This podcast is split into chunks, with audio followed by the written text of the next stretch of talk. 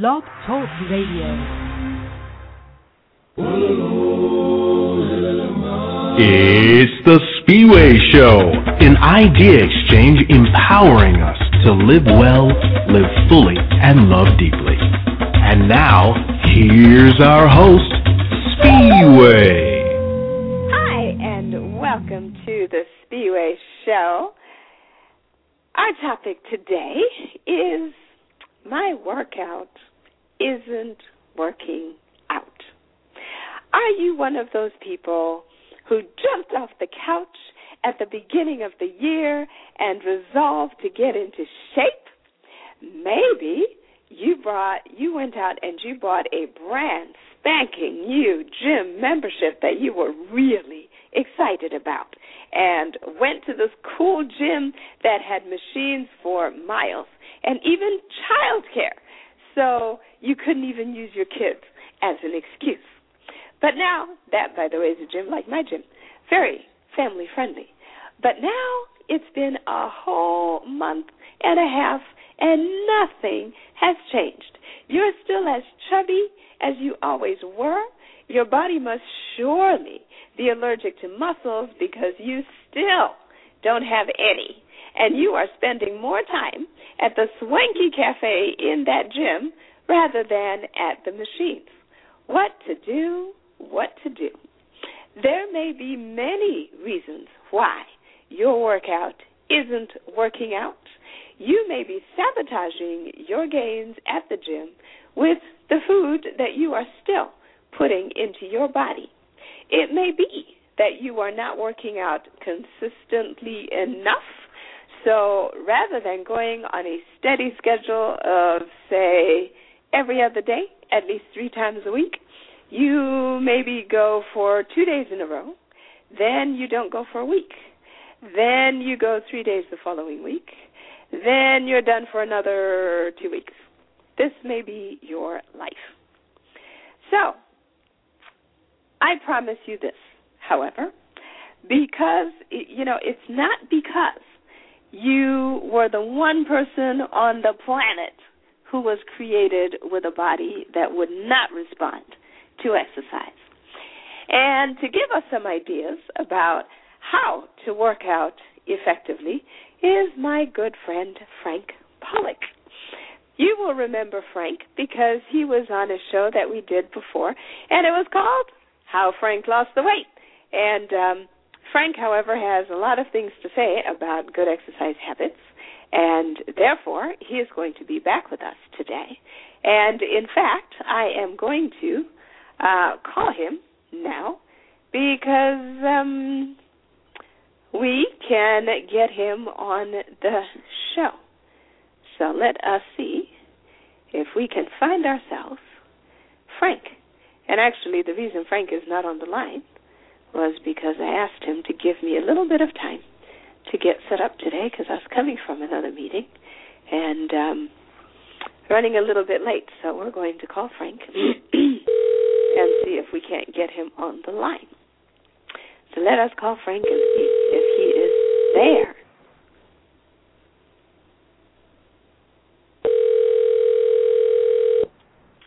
Hello? Frank! Hi! Yes. How are you? Hi. Good. I'm great. Yeah, this is, well, fantastic. This is Spiwe, and you are on the air. I was explaining to our guests that, uh, you know, this problem that we have oftentimes at the beginning of the year is uh, not just because they are uh, the one person on the planet who was cursed with a body that was allergic to exercise. Because by now, you know, you've got those people who were all excited about um, uh, getting their workout on, and they did all this stuff to um, get set, and um, they went to the gym, and it might be that they're not consistent, but they find that they're still just as chubby as they always were, and they're feeling a little bit discouraged. So, this is why today we're going to have this conversation and give them a few tips. So, the first time you appeared on the show and we talked about how you lost the weight, we focused really a fair amount on the dietary aspect of your weight loss. And today, we're going to talk about the physical aspect of your workout. So, first, share with us uh, a ballpark of how much you uh, how much weight you've lost for all those people who didn't hear the first show. Uh, about fifty pounds. Hello, that's a lot. Um, and so the question then is, and and part of the reason, listeners, we have Frank on the show is because Frank is what I would call an everyday guy like you and me. And so, to the extent that uh, we have everyday people with everyday challenges, and uh, many of us have weight challenges, then I wanted to give you as many ideas as possible for different ways that different people have managed to lose the weight so that you too maybe can um, use some of these tips in your own workout. So when we talk, Frank, about what is the most effective in terms of weight training, the thing that I've always wondered, and the thing I wondered for a lot of years is, okay, so as between cardio or weight training, for the person who's out there getting into working out for the first time, which is the more effective, or is there one that is more effective than the other? If I understand your question, you're asking which is more effective, steady state cardio training or interval cardio training? Cardio training, cardio training or weight training? Oh, I'm sorry, cardio training or weight training. Yeah. Well, um, the okay, it's a little more complicated than that. So, the traditionally um, the thought process has been cardio training. But what science has revealed in the last uh, few years is that when weight training is done in a specific way, it's actually weight training. Oh, really? And here's why. Um, if you do cardio training traditionally, you get on an elliptical machine or you get on a treadmill and you run for you know 35 or 40 minutes or however long, your metabolism elevates for that 45 minutes. Shortly thereafter, it will actually go back to its normal rate. Mm-hmm. But if you uh, if you do weight training at an aggressive tempo, um, if you've seen CrossFit, that's an extreme example. But if you're actually doing circuit training or um, a technique called supersets or giant sets, which involves doing two or three exercises together in rapid succession. Then your metabolism uh, elevates for an extended period to up to, I emphasize, up to. There's no guarantee that it's this long, but up to 48 hours after your workout. No way. Now. So, in essence, you when you do that type of workout, so let's say, for example, um, the workout that I did today. So there was a uh, dumbbell bench press, a, uh, a front squat with kettlebells, and a um, rowing exercise. Mm-hmm. So I did them in rapid succession: one, two, three, rest for a minute repeat one, two, three, rest for a minute. Training like that actually well, combines. Hang on. When you say one, two, three, you mean you did one of each? No, I'm sorry. I'm, I'm, that's a, a great question. So I did the uh, bench press first. I did all ten reps of the bench press. Mm-hmm. Then I did ten reps of the front squat, and then I did ten reps of the row. So and without then you resting between the exercise. Right. Then I rest. Oh, I see. Okay. Okay. And I guess the the rationale in doing it that way is that you're using different body muscle. You're you're using different muscles. Therefore, you shouldn't have to rest in between, right? Exactly. And there's also some science that tells you why that's an effective way to train, which I'll get to in a second. But okay. it, the, the point being, at you are now combining resistance training and cardio because if you are using weights sufficient to challenge your body, you will subsequently um, elevate your heart rate and challenge your muscles to get stronger at the same time. So I've used a heart rate monitor in when I do workouts like that, and I've you know seen my heart rate get into uh, you know the higher ranges, which would be consistent with running on a treadmill or using an elliptical. So really? the, the second part, yes, Hmm. the the second part of it is um, the, the the way that we the way that uh, physiologists calculate how many calories are burned during running, uh, dancing, you know, kickboxing, all that kind of stuff, is a process that requires a formula and some deduction. About three years ago, they realized that the way that they're doing that actually underrepresents uh, the number of calories that are burned while you're lifting weights in the manner that I suggested. So the total calorie burn during that window of exercise is actually pretty similar to doing cardio on a treadmill or on a uh, on an elliptical. Wow. You know, this this is fascinating because when I work out, I will typically go and I will spend 30 minutes doing cardio. 30 to 40 minutes depending on how much fun I'm having, 30 to 60 minutes doing cardio, right? And then I will go and if it's a, like a Saturday when I have, you know, all the time in the world, then I might spend I'll spend at least another 30 minutes doing the weights if it's during the week, usually I'll break it down and I'll do 30 minutes of cardio, 30 minutes of weights, right? And the reason I do that is because I had a, in fact, she was my secretary years ago who was a Bally fitness trainer. And she's the one who told me that actually you don't ever want to do just cardio for the reason you're describing. But what she said to me is if you combine your cardio and weight training, you're going to see better results, which is true.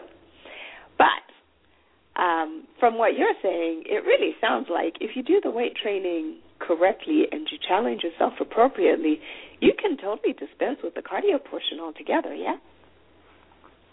Well, for the most part, you can. Um, you have to understand that that's not an easy way to work out. So, you know that that's more that is a uh, well, I won't say it is a completely advanced training style.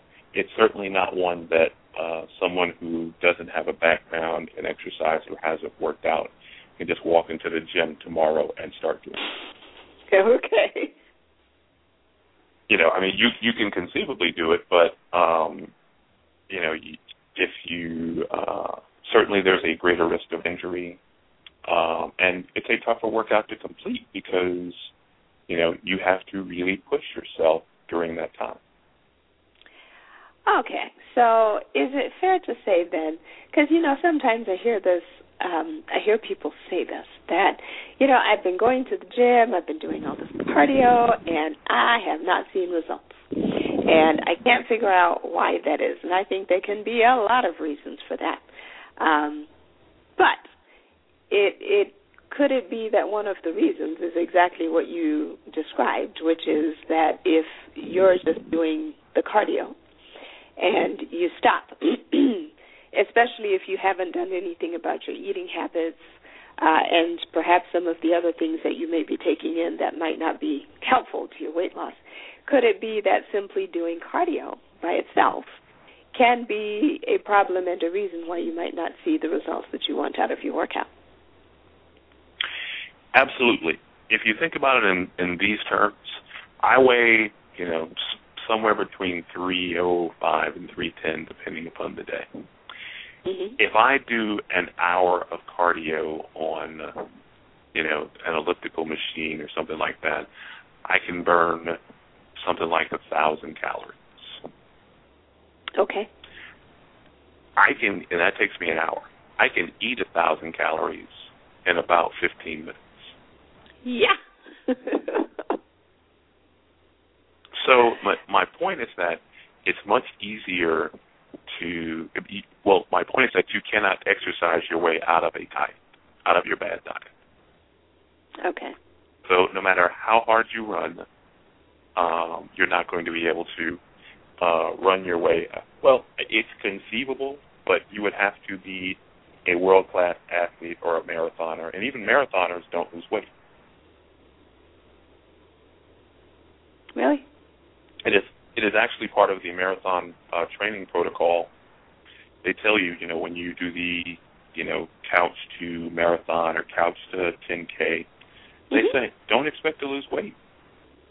If you're doing a marathon to lose weight, it's not going to happen. Why? So, well, what I would happens expect is that if uh, I've been sitting on the couch and I start running, and I'm running so many miles every day training for a marathon, how can I not lose weight?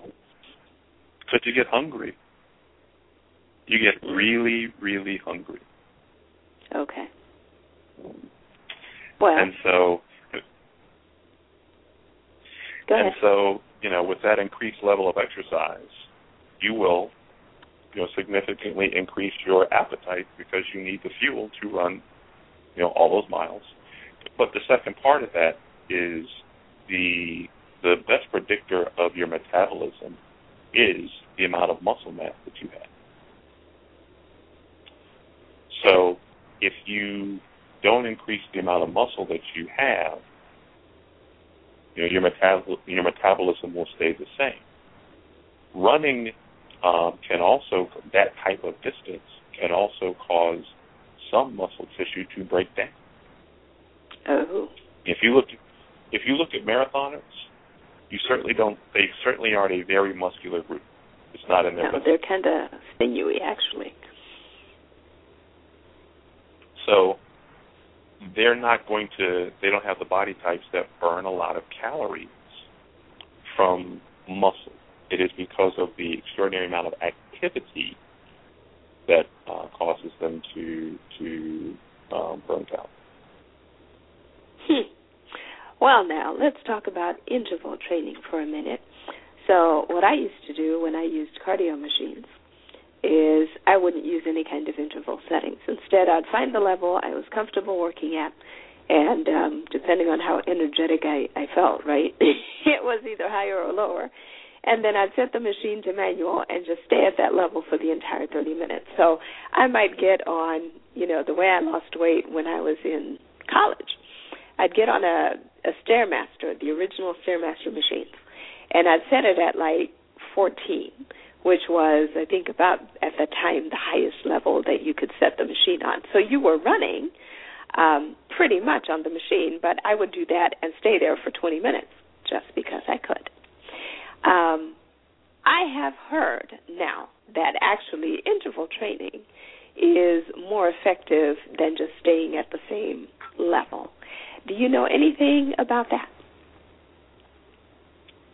Yes, yes, I do. I am intimately familiar with uh, interval training.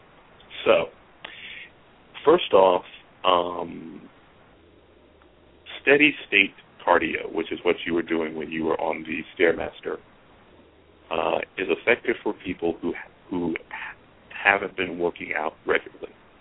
Okay. There are other places where it works to recover from really tough workouts the day before.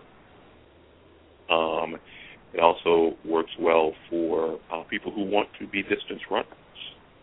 But amongst you know, um, the the athletic training crowd, so if you're the strength and conditioning expert for the you know Minnesota Vikings or the T Wolves, the standard line is the only reason to run distances is if you want to be a distance runner. Everybody else should be doing some type of interval training. Hmm.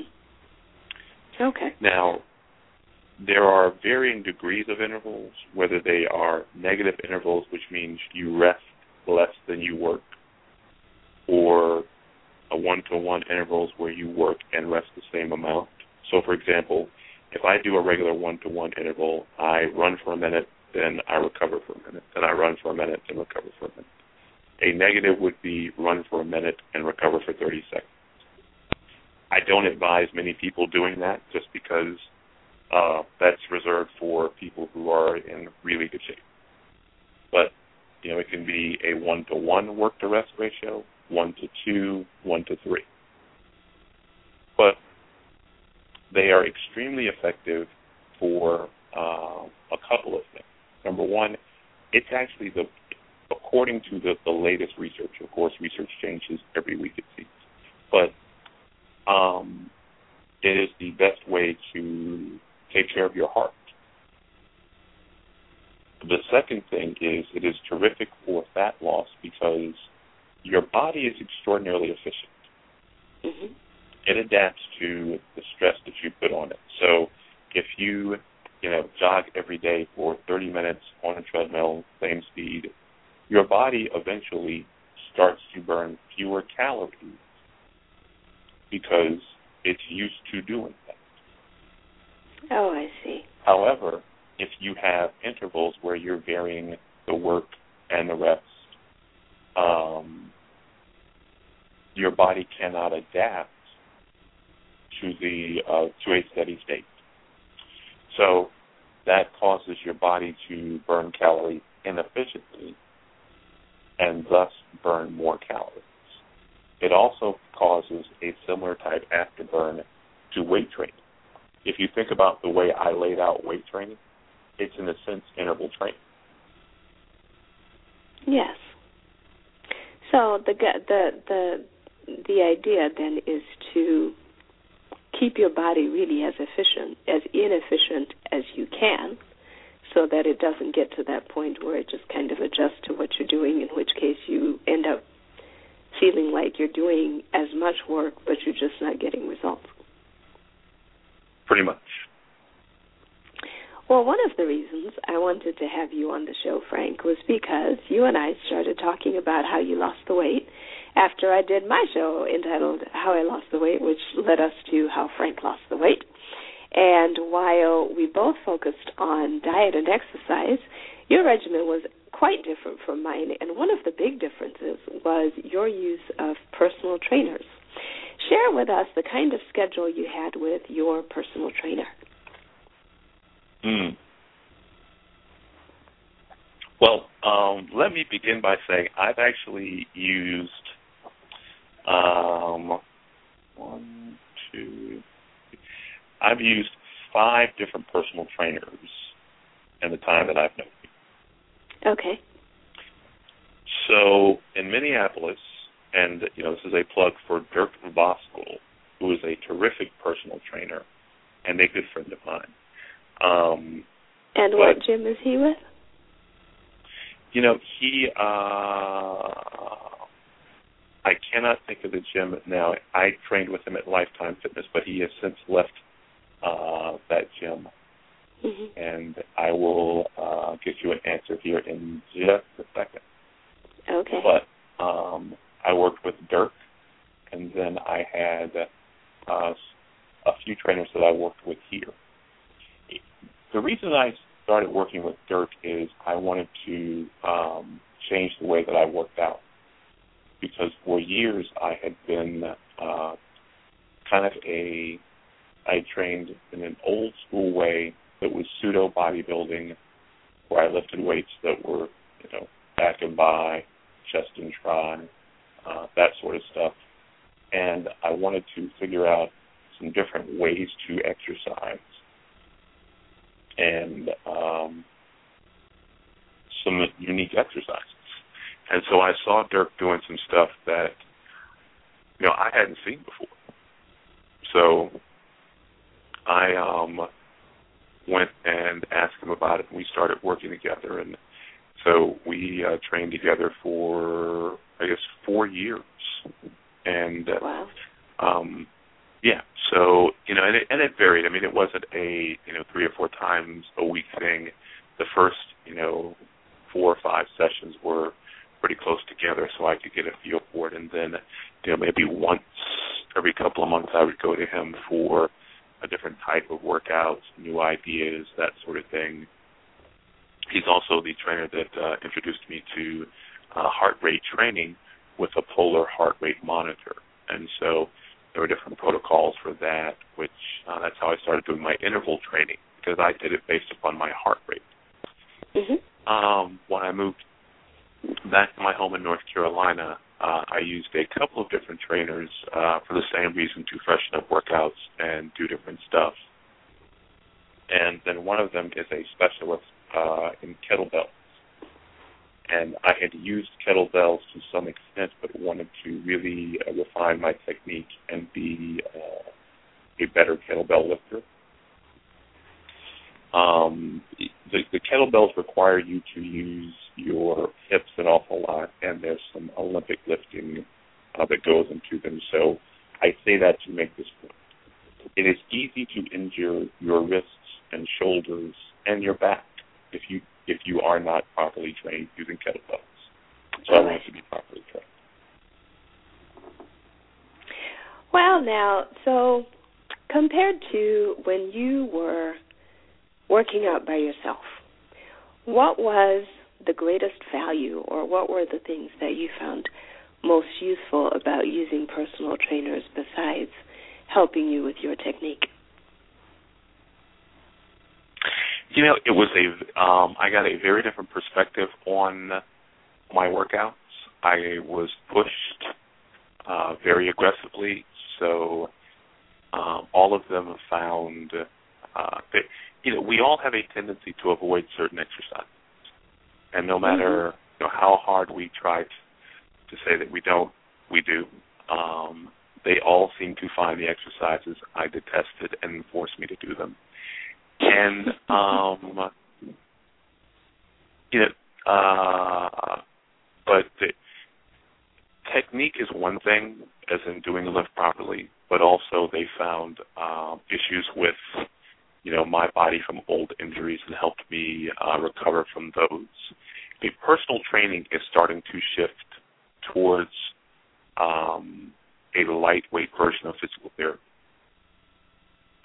So, for example, the kettlebell trainer that I went to, uh, Tim Anderson, he also has a uh, he's also accredited in assessing movement patterns, how you walk, how you bend over, how you squat. There's a a, a whole uh, a protocol for doing. It. In a matter of five minutes, you know, this is the first time I met him. He knew that I had uh, recovered from a pretty severe ankle sprain on my right on with my right ankle, and that I had a some type of disc issue in my lower back. Just and so, what's that? Just by watching you. Yes. Mm-hmm. So he was he was able to do that, and he gave me a an exercise prescription that addressed those uh, ailments and helped me um, with my regular training and to recuperate more quickly. Hmm. Now, another thing that you did was focus on strength training. How is that different from other types of exercise regimens? Well, you know, there are a few ways that you can approach this. Um, and strength training has a, a broad range of uh, of uh, techniques. So, but primarily using weights gives me the opportunity. Know, there's I have the flexibility to change the tempo. So if I want to train slower and more focused to you know emphasize specific muscle groups. If I want to train up tempo in order to really focus on elevating my heart rate, burning uh, calories, and increasing my metabolism, I've got that kind of flexibility. If I were to do, you know, classes like you know Zumba or kickboxing or spinning, I don't have that flexibility. I'm really only able to train one um, specific area. You talked about using a heart monitor.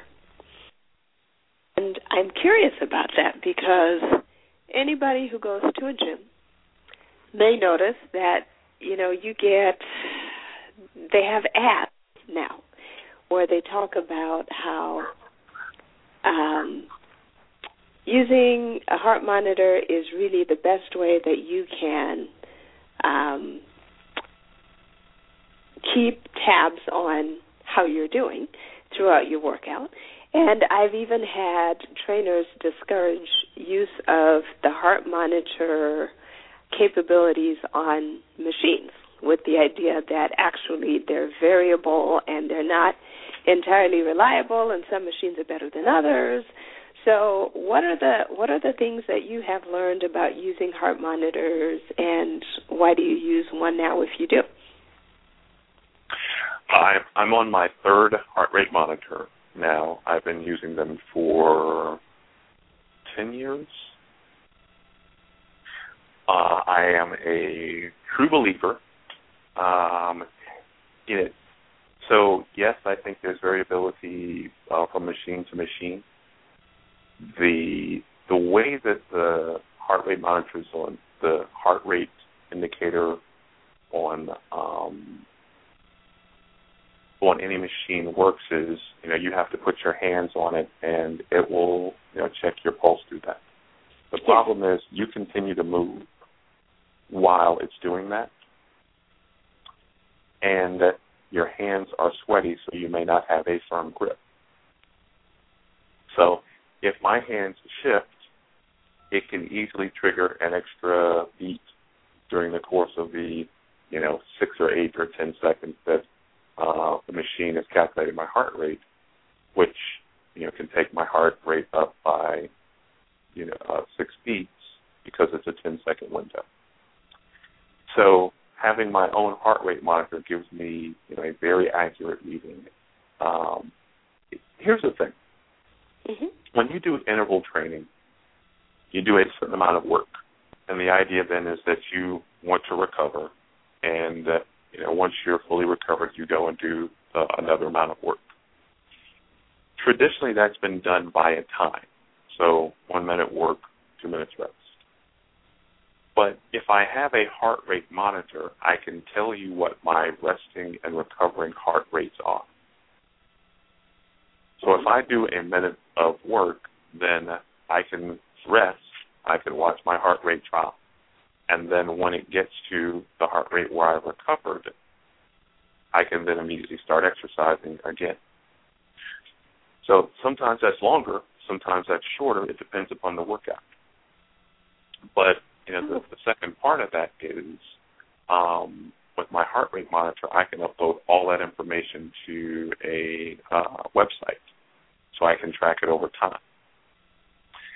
Now, that's a great thing for me but I also gave my physician access to that. So if I don't log four or five workouts a week, I get an email from my doctor.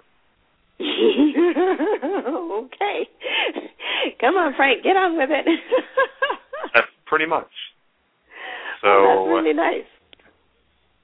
Well, you know, it has its pluses and minuses. He's a triathlete, so he's a really active guy, but um you know, knowing that email is coming certainly is uh, and uh, is extrinsically motivating. Are there better heart rate monitors than others? Because you know they seem to vary. First of all, they all seem to be rather expensive, but they they then seem to vary a great deal in terms of features and bells and whistles and the way they look and, you know, frankly, in the times that I've looked at heart rate monitors, I have just been a little bit overwhelmed because when you don't know the first thing about them, it's like, well, do you just pick the cheapest one? And and what makes a good heart rate monitor? Well, you know, the uh, a heart rate monitor. Uh, I I think the Polar brand has uh, by far the um, best. Well, they have the best reputation in the industry because they've also invested significantly in the technology surrounding it. The uh, Timex also makes a, a very good monitor, and there are a couple of other players, but Polar and Timex are the number one and number two, I think, uh, by oh, market here. Um, Recently, what, um, you know, there's a there's a new player in town lately. Who is it? It's Moto. I want to say it's, mm. I want to say it's Moto or something like Moto. Moto something. Moto Fit, Moto Fitness. and they have been advertising quite a lot. And in fact, they seem to have a deal with um, Lifetime because I see Hmm. them at the gym all the time. And um, I think it's it's really Motorola that makes them. Yeah, Moto Moto Active is what they're called. Have you seen those at all? You know, I'm not familiar with them. Um, okay. You know, Polar used to have a relationship with Lifetime, and that's where I was first exposed to Polar.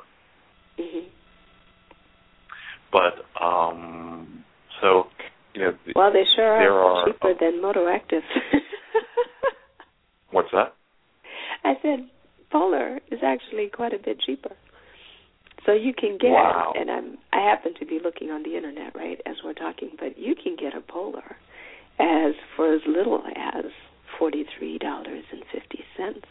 You start looking at the motoactives, and you know you've got these fitness watches, and you know they're all heart rate monitors, but they're like three hundred bucks, two hundred and forty two dollars, two ninety nine ninety nine. Lots of bells and whistles, I'm sure. Yes. So there, there's essentially, you know, there's a few um, features that go into them, but you know, the being able to um, obviously view your heart rate, to set specific ranges. So there are heart rate zones, which is kind of out of the scope of, of our conversation today, but you know, there's your there's a range from when you're active all the way up into what what would be termed your maximum heart rate. Mhm. So somewhere in, there are different uh, zones within. There are five different zones within that space, and you can establish those zones on your heart rate monitor, so you know how much time you spend in each of those zones while you're training. Um, the ability to upload the sim- to save it and upload it to your laptop. Um, and then, uh, you know, if it's waterproof because you're a swimmer, you know, those kinds of things are all features to consider. Oh, okay. But Fair enough. Um, so when we came up on this topic a while back, I remember you talking about body types. What have you learned about body types and how they impact a person's ability to get results out of their workout or diet regimen? That might Well, be a loaded you know, I- well, when you know when we spoke last time, um, there are essentially there are three primary body types. So they, they're called somatotypes, but there's a an endomorph, a mesomorph, and an ectomorph. And so when you think endomorph, think um, you know a left tackle, think uh, Cedric the Entertainer, stocky person, you know, um, wide body. When you think a mesomorph, you think one of those naturally athletic, sculpted kind of dudes that would, you know, that looks like um, LeBron James.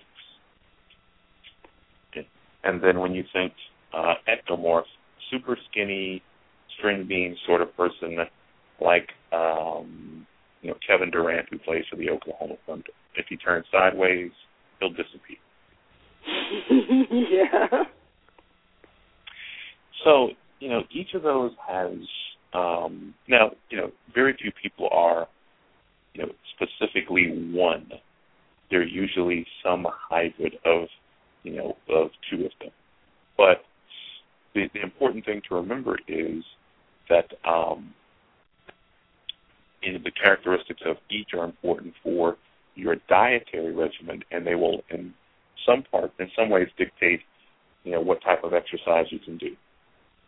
I know endomorphs, you know, stocky people who love to run, they'll never be runners.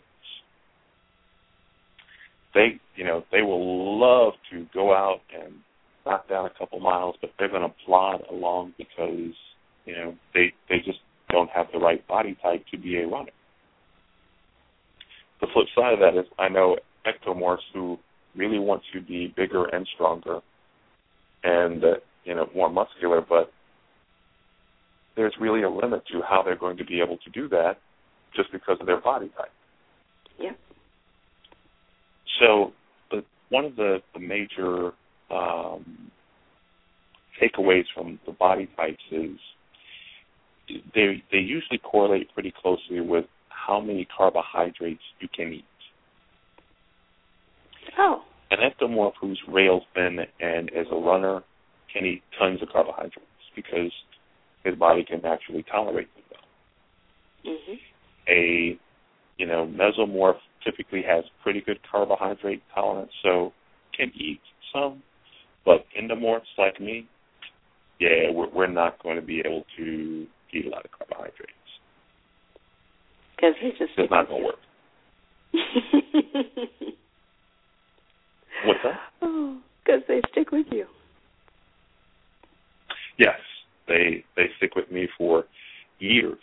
So, you know, the um, th- this is the the place where uh, modern well well this is the place where you know the 80, the American Dietetic Association and the public health community and the hardcore exercise and fitness community uh, really start to diverge because the American Dietetic Association and the public health community give one recommendation for everybody, and they yeah. have there isn't a significant stream of research that they share with the public about this. But if you talk to specialized guys who, you know, they focus on um, building physiques or working with athletes or, you know, they uh, make their living helping people lose weight in, in very specific ways, this is the type of stuff that they test out and research and, you know, publish. And so, you know, part of my frustration with the dietary community is one recommendation for everybody. Well, what we know is our bodies, while they function pretty much the same, we're all going to be pretty unique. So, um, it's one of those things where you will rarely see it written up in articles in the USA Today and the mainstream press.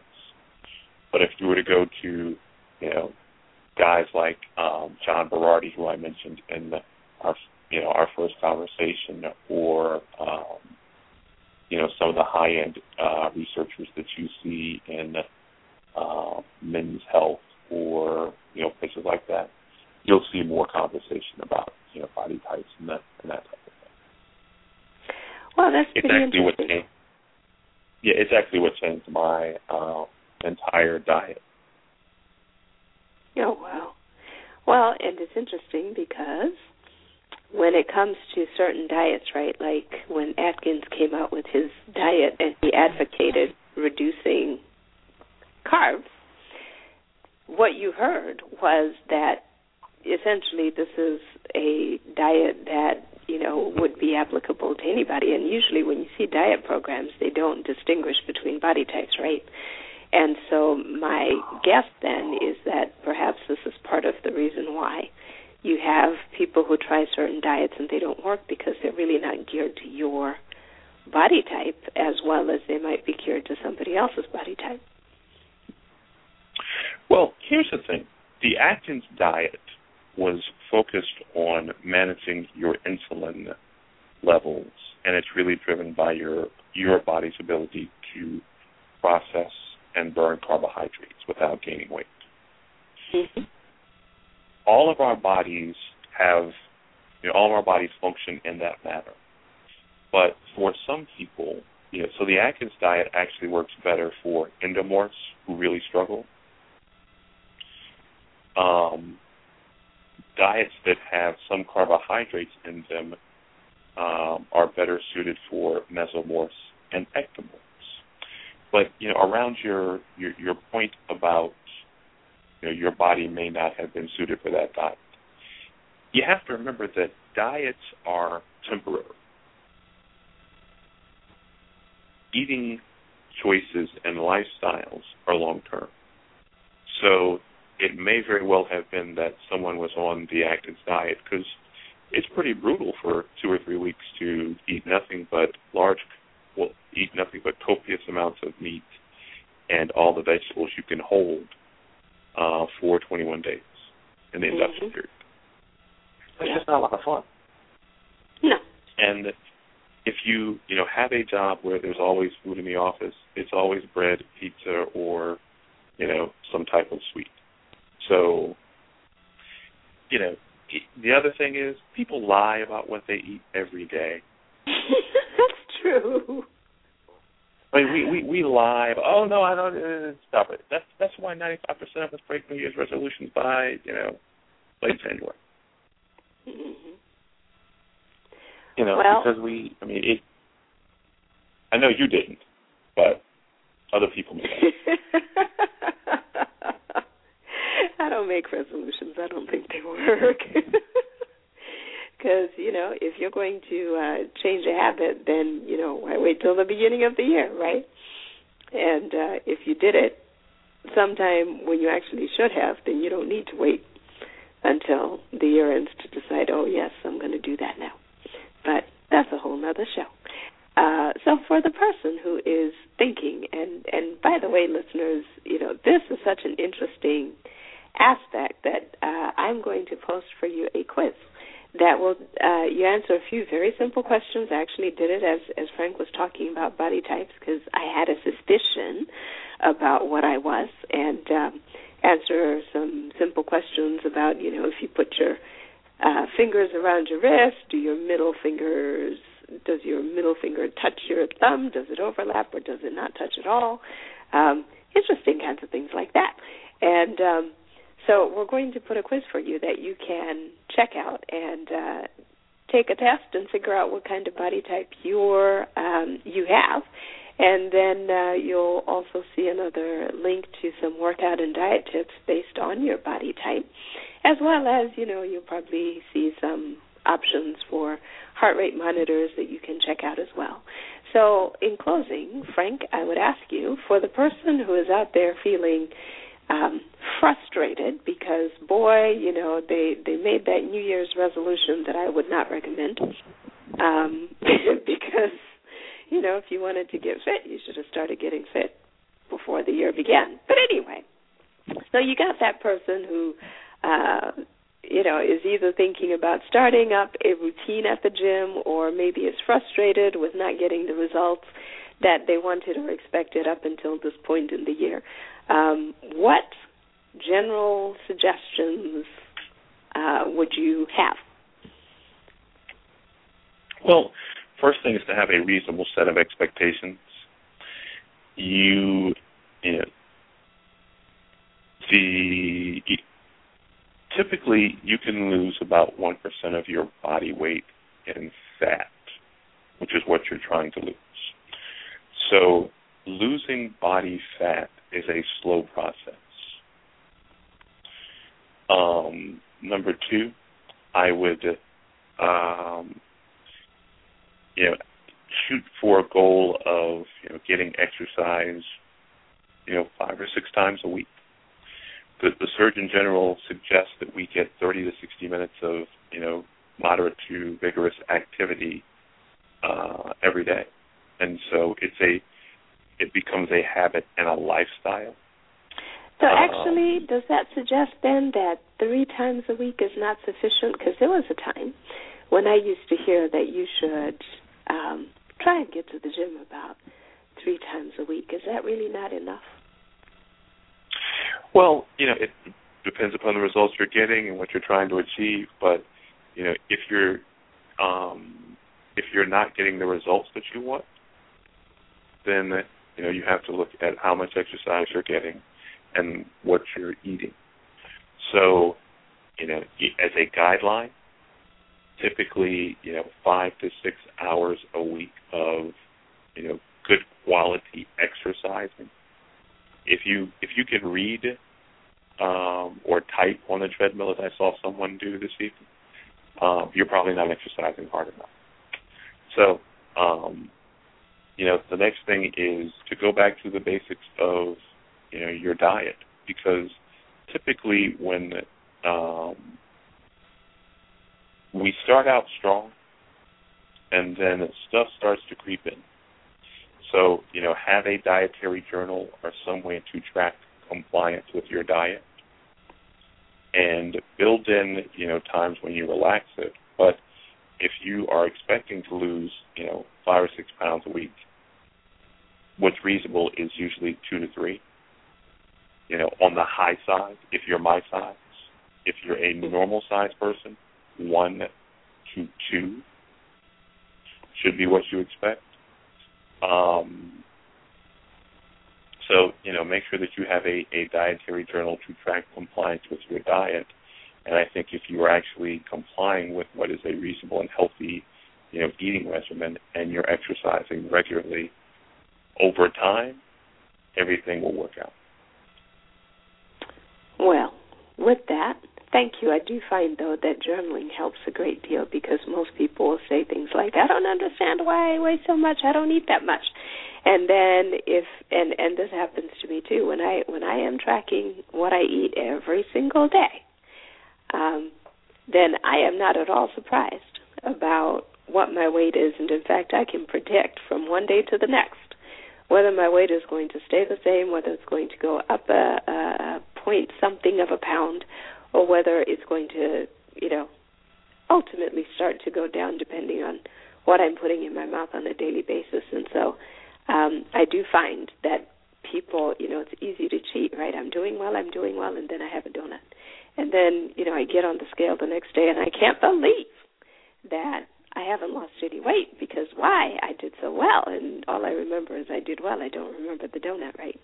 So so I do think that that helps a great deal because actually I think for most people what you weigh is really not a mystery because it's it's it's pretty directly correlated with what you're eating and what your workout habits are.